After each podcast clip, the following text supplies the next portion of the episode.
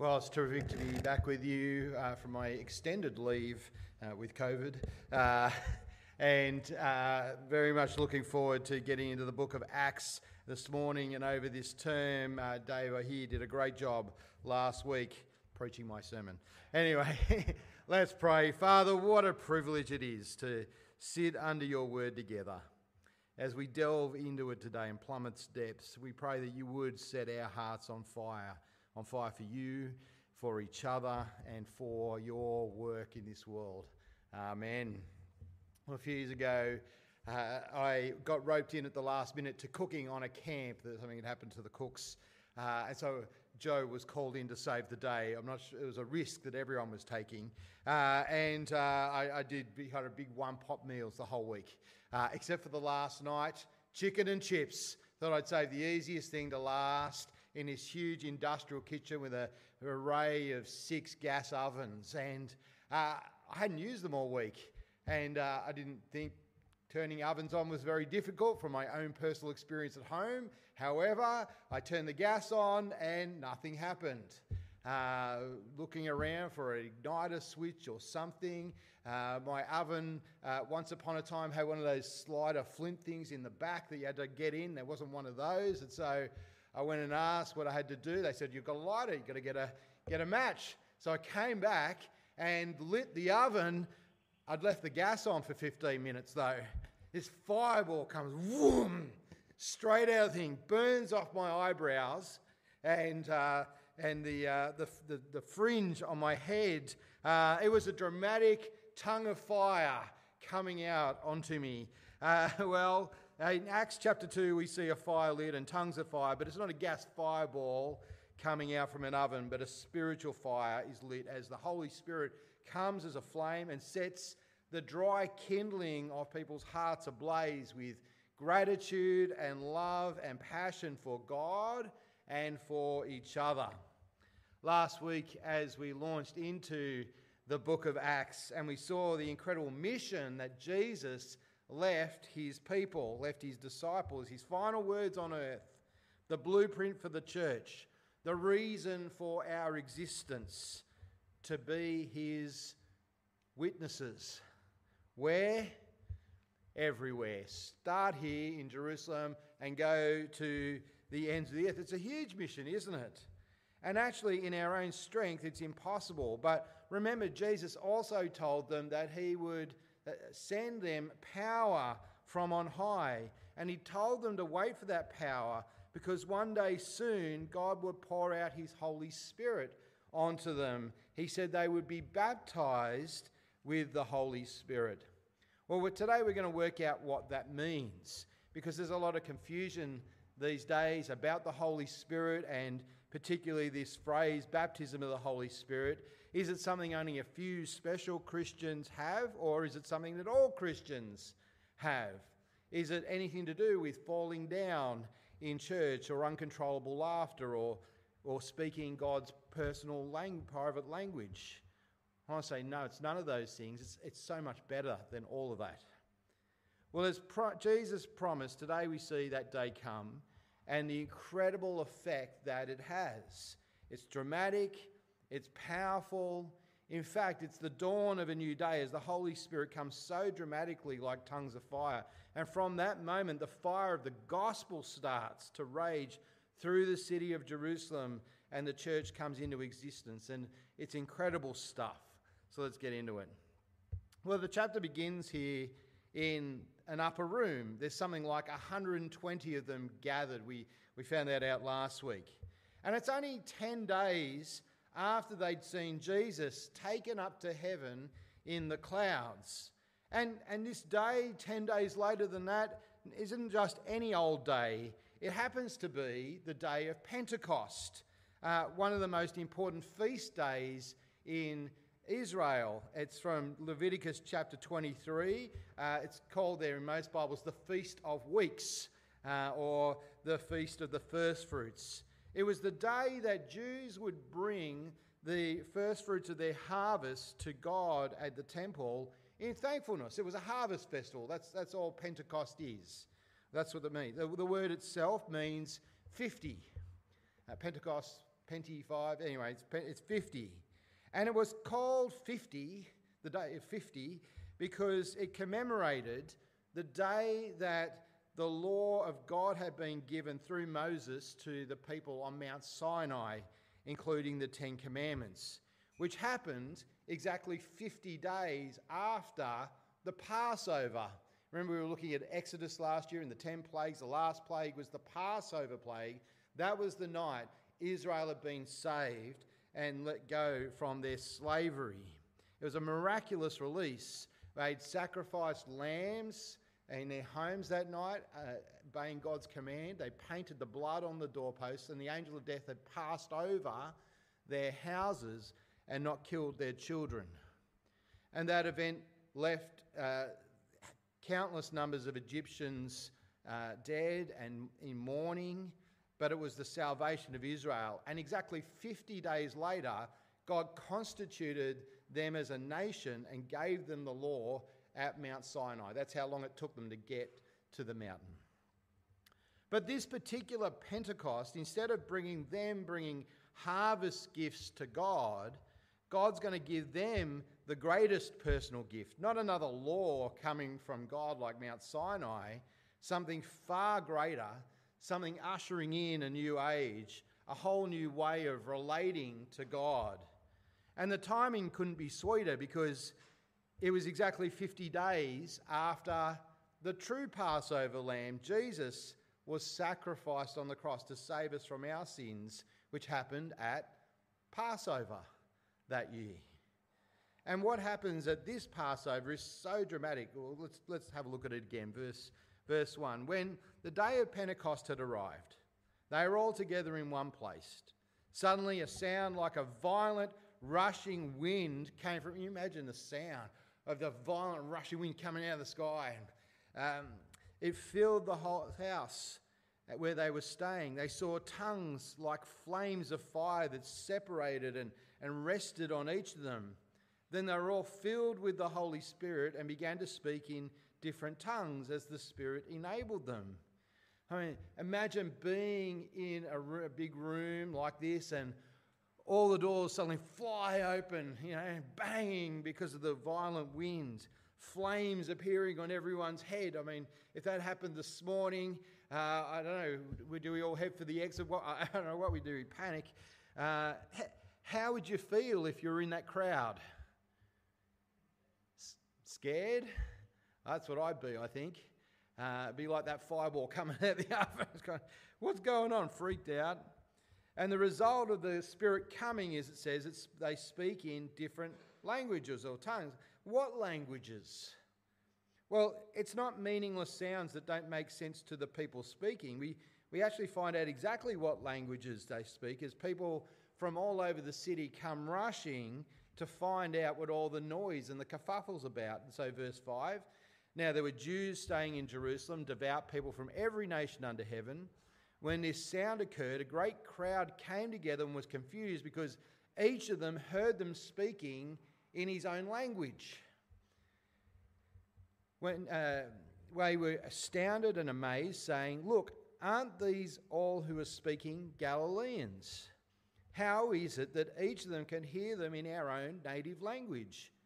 Parthians, Medes, Elamites, those living in Mesopotamia and Judea and Cappadocia, Pontus, Asia, Phrygia, Pamphylia, Egypt, and the parts of Libya and So, I mean, this is people from all the nations around the Mediterranean Sea.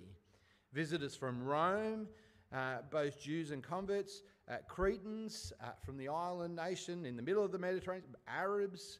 We hear them declaring the magnificent acts of God in our own tongues.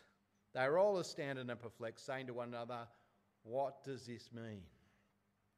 See, tongues in the Bible are human languages, they're just languages. Uh, in fact, we use the word tongues and languages interchangeably. And, and although it might not seem as impressive as being able to go into a spiritual trance and utter mysteries with your spirit, which is what some churches teach that tongues is, what's happening here is so much more important and so much more dramatic than that. Because it's nothing less than the undoing of God's curse after the Tower of Babel. You remember back in Genesis chapter 11, start of the Bible, the, the people of the world had gathered together as one to make a name for themselves and build a tower up to the heavens that would even challenge God's throne in defiance of God. And God wasn't impressed. He came and he threw the thing down and he cursed humanity with different tongues, different languages, so that we couldn't unite again in such a great sin together. And so the languages of the world that we are broken into, including English, uh, Tamil, whatever it might happen to be, are there as a judgment of God on humanity to make it very difficult for people to communicate with each other. I mean, even Australians find it very difficult to communicate with each other. English people have even greater difficulty understanding each other, and they speak the same language from north to south, right? You hear a York, Yorkshireman speak, and right, unintelligible. But here is God's great gift of the Spirit comes, uh, there's a great reunification. Not in rebellion against God, but in salvation. Because the disciples are enabled to speak and the people hear the glorious message of God in their own languages. I mean, it's a supernatural, it's miraculous. They, they hadn't studied Cretan and uh, Arabic and all these other languages, they were just enabled miraculously to speak it. But here are the people united again, united by God and it's utterly wonderful. Notice what the people say in verse 11. We hear them declaring the magnificent wonders of God in our own tongues. What are they hearing? The wonders of God. That's what we are communicating when we share Jesus with others. How great God is and what He's done. And amazed and perplexed, they asked, What does this mean? Now, there's confusion reigning some people are convinced that this just been a big booze up the night before and everyone's talking gibberish because they're trashed and out of their minds. But Peter steps up to put them straight, uh, which, which takes great guts. I mean, we find out later in the chapter there are thousands of people there. There's more than 3,000 people gathered, right, to find out what's happened. But remember, Jesus has promised them what? Power when the Holy Spirit comes. Power to do what? Power to be his witnesses. And straight away, here they are being his witnesses, bold, daring, speaking of God's wonder. Now, that's a dramatic change for Peter, isn't it? Uh, what's Peter been like up until now? If you go and read through the Gospels and find out about Peter, He's only ever been the bumbling disciple uh, of Jesus who's only ever opened his mouth in the past to put the other foot in. Right? He's, he's been uh, the idiot who's challenged Jesus, who's told Jesus off for being wrong, that he doesn't know what he's talking about. Um, he's transformed from a fisherman with little faith and no education to now the spokesperson and leader of this new movement, made into a beacon of light as he explains what's really going on here. And what a speech he gives. Peter's on fire as he gives what is perhaps the greatest sermon ever given. It's interpreting Old Testament prophecies with, with the things that have just happened, and he's calling on people to come to Jesus. That's, that's the guts of his sermon. Verse 14 Peter stood up with the eleven, raised his voice, and proclaimed to them, Fellow Jews, and all you residents of Jerusalem, let this be known to you and pay attention to my words. For these people are not drunk as you suppose, since it's only nine in the morning. On the contrary, this is what was spoken through the prophet Joel, and it will be in the last days, says God, that I will pour out my spirit on all people. Then your sons and your daughters will prophesy, your young men will see visions, and your old men will dream dreams. I'll even pour out my spirit on my servants in those days, both men and women, and they'll prophesy. I will display wonders in the heaven above and signs on the earth below blood and fire and clouds of smoke. The sun will be turned to darkness and the moon to blood before the great and glorious day of the Lord comes. Then everyone who calls on the name of the Lord will be saved. What's he saying? Well, he's saying that this moment this event predicted way back in the Old Testament by Joel, who's a prophet of God who lived something like 700 years before Jesus. He was predicting the day when God would send his Holy Spirit, not just on kings and prophets as he did in the Old Testament. No, he'd send the Spirit on all sorts of people young people, old, men, women, Jews, Gentiles. In fact, anyone who'll call on the name of the Lord is going to receive the Spirit. Joel had said when he comes, the Spirit is going to enable them to know God and enable them to speak God's word to other people. That's what he means by prophecy. It's not so much about everyone's going to be able to make predictions about the future, although the Old, prophet, the Old Testament prophets did that occasionally. It's really about speaking God's word to the people and to the situation pointing to Jesus. That's what the spirit of prophecy is, according to the angel in Revelation 19:9. The spirit of prophecy is the testimony of Jesus. It's pointing to Jesus. He says all of God's people are going to be doing it, whoever they are, wherever they are. And somehow that is going to coincide, said Joel, with the day of the Lord, God's judgment day. And you think, well, where's that bit, Peter? Where's God coming to judge in this whole event? Well, here's the twist. Because Peter is saying that that is, in fact, what has just happened 50 days ago at Passover. The day of the Lord has come. It's why he moves on in verse 22 to talk about Jesus. Fellow Israelites, listen to these words. This Jesus of Nazareth was a man attested to you by God with miracles, wonders, and signs that God did among you through him, just as you yourselves know. Though he was delivered up according to God's determined plan and foreknowledge, you used lawless people to nail him to a cross and kill him. God raised him up, ending the pains of death, because it was not possible to be held by death. At one level, it's a huge slap in the face to the crowd who've gathered, isn't it? You arrested, you tried, you convicted and condemned God's king. But actually, you've got to know that that was God's plan for the dawn of life. And actually, that was predicted in the Old Testament too. In fact, 1000 BC. For David says of him, verse 25, I saw the Lord ever before me because he is at my right hand. I will not be shaken. Therefore, my heart is glad and my tongue rejoices. Moreover, my flesh will rest in hope because you will not abandon me in Hades or allow your Holy One to see decay. You have revealed the paths of life to me. You will fill me with gladness in your presence. And here's one of the great riddles of the Old Testament. Who on earth was David talking about? You remember Jesus raised that as a conundrum, a riddle with the Pharisees. Who's, who was David talking about in Psalm 110? He seems to be talking about himself. The Lord said to me. But Peter knows that David wasn't speaking of himself as the guy who would one day shrug off death like a tatty old cloak. Verse 29 Brothers and sisters, I can confidently speak to you about the patriarch David. He is both dead and buried. He, he's not the fulfillment of his own words. His tomb is with us to this day. You can go visit the grave. Since he was a prophet, he knew that God had sworn on oath to him to seat one of his descendants on his throne. Seeing what was to come, he spoke concerning the resurrection of the Messiah.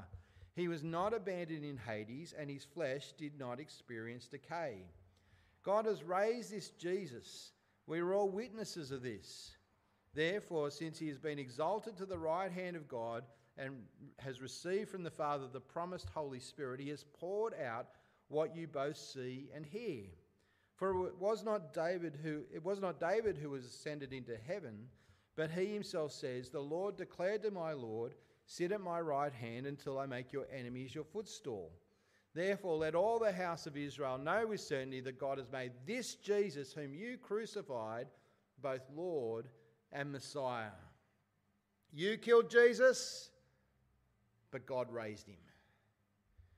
He is now both king and judge, sitting on the throne, and he is in charge. Death could not defeat him. David was looking forward to this day. And that's what this giving of the Spirit today is all about. See, the Spirit comes, and all of a sudden, God's people are speaking about Jesus. That's what the Spirit does. He points to Jesus, He convicts us of our need for Jesus, of our sin. The Spirit takes the gospel message of comfort and He, he burns it into our hearts and minds that Jesus saves by dying for us, that He's conquered death. There's hope. He brings us to kneel before Jesus as our King and accept who He is.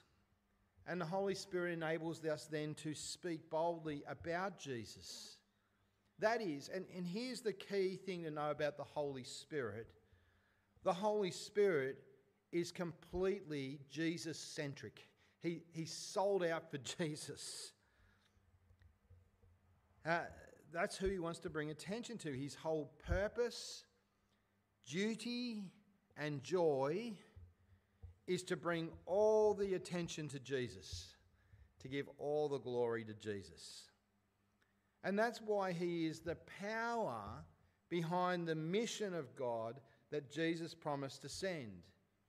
It's not in our power, is it, to uh, win people's hearts and minds to Jesus? We can argue the toss, we can you know, be eloquent, we can, you know, some of us bumble along, but it's not in our power to actually change someone's heart, isn't it?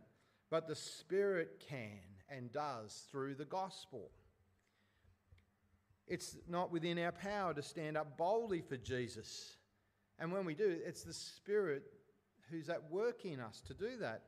And you can see the Spirit at work in what happens. Hearts are set ablaze. Verse 37 When they heard this, they were pierced to the heart and said to Peter and the rest of the apostles, Brothers, what should we do? Peter replied, Repent and be baptized, each of you, in the name of Jesus Christ for the forgiveness of your sins, and you will receive the gift of the Holy Spirit. For the promise is for you and for your children and for all who are far off, as many as the Lord our God will call. With many other words, he testified and strongly urged them, saying, Be saved from this corrupt generation. So those who accepted his message were baptized, and that day about 3,000 people were added to them. They went from a church of 120 to a church of 3,120 instantly. Uh, 3,000 hearts set ablaze. 3,000 new believers. 3,000 people brought from death to life. 3,000 people sharing in the Holy Spirit and the wonder of the gospel of salvation. 3,000 people because one man spoke driven by the power of the Holy Spirit. And with these 3,000 new believers, the, the new age of the Spirit has begun, that, effectively the church is born. And what a church they were. The end of the chapter shows us what a church is like that's truly on fire spiritually. Here's, here's a church that's spiritually alive spiritually on fire. And as we read it, you might think, well, is that our church? Is that us? And the key, the key word, I think, in the whole paragraph describing this church is verse 42 the word devoted. They were a devoted church. They devoted themselves, they gave constant attention to. It, it conveys the same kind of effort that you see in the person who wants to go to the Olympic Games the years of training, the hours of day each day practicing and weights and endurance and training and aerobics, things I've clearly not been doing. uh, continual devotion to the task. That's what the church is like, where the Spirit is at work. Devotion of what, though? Have a look. Four things, all in verse 42. They were devoted to the apostles' teaching. 3,000 brand new Christians, along with the 120 who were there before, all together giving their constant attention to understanding the message. Think about the poor 12 apostles. Not only had they had to get in their swimmers and baptize 3,000 people in every pool and water hole in Jerusalem. But the late nights, the long conversation, the sore throats, talking to all these people who are devoted and want to just learn more and ask questions. And, but the point is, being full of the Spirit and wanting to know God's word go together. These brand new Christians were, well, they were hungry for God's word. they couldn't get enough of it. And they knew the apostles spoke with God's authority. Where the Spirit rules, God's people love God's word. They're devoted to teaching, they're wanting to know more, they, they're keen for the Bible. They were devoted, secondly, to, to fellowship. You hear the word fellowship, and you might think of youth group games and activities, and or you know, maybe you think of uh, we're going out for morning tea or tea and toast to have fellowship. It, uh, that's the, it doesn't really capture the, the root idea of the of fellowship in the Bible is commonness. Uh, it comes from the Greek word koinonia. The, the New Testament is written in Koine Greek, common Greek. It's the language that everyone spoke. They had everything in common, is what's going on. And if you look up every occasion in the Bible of this word fellowship, koinonia, you find it always points to some kind of sharing together, uh, sharing something that you have, and most often it's money. And you can see that here, verse 44 and 45. All the believers were together and had everything in common. Uh, it's the same word, koina. Selling their possessions and goods, they gave to everyone as he had need.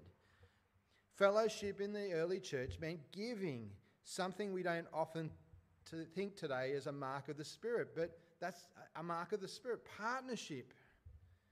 That's not to undermine playing bull rush or being friends with one another or having tea and toast. They're important things. But it's to say the church where the Spirit reigns is a church where people sacrifice their money, their time, their property uh, for the sake of each other, pooling resources. Why? Because we want to grow each other and care for each other and fulfill God's mission for us together. Thirdly, they devoted themselves to the breaking of bread.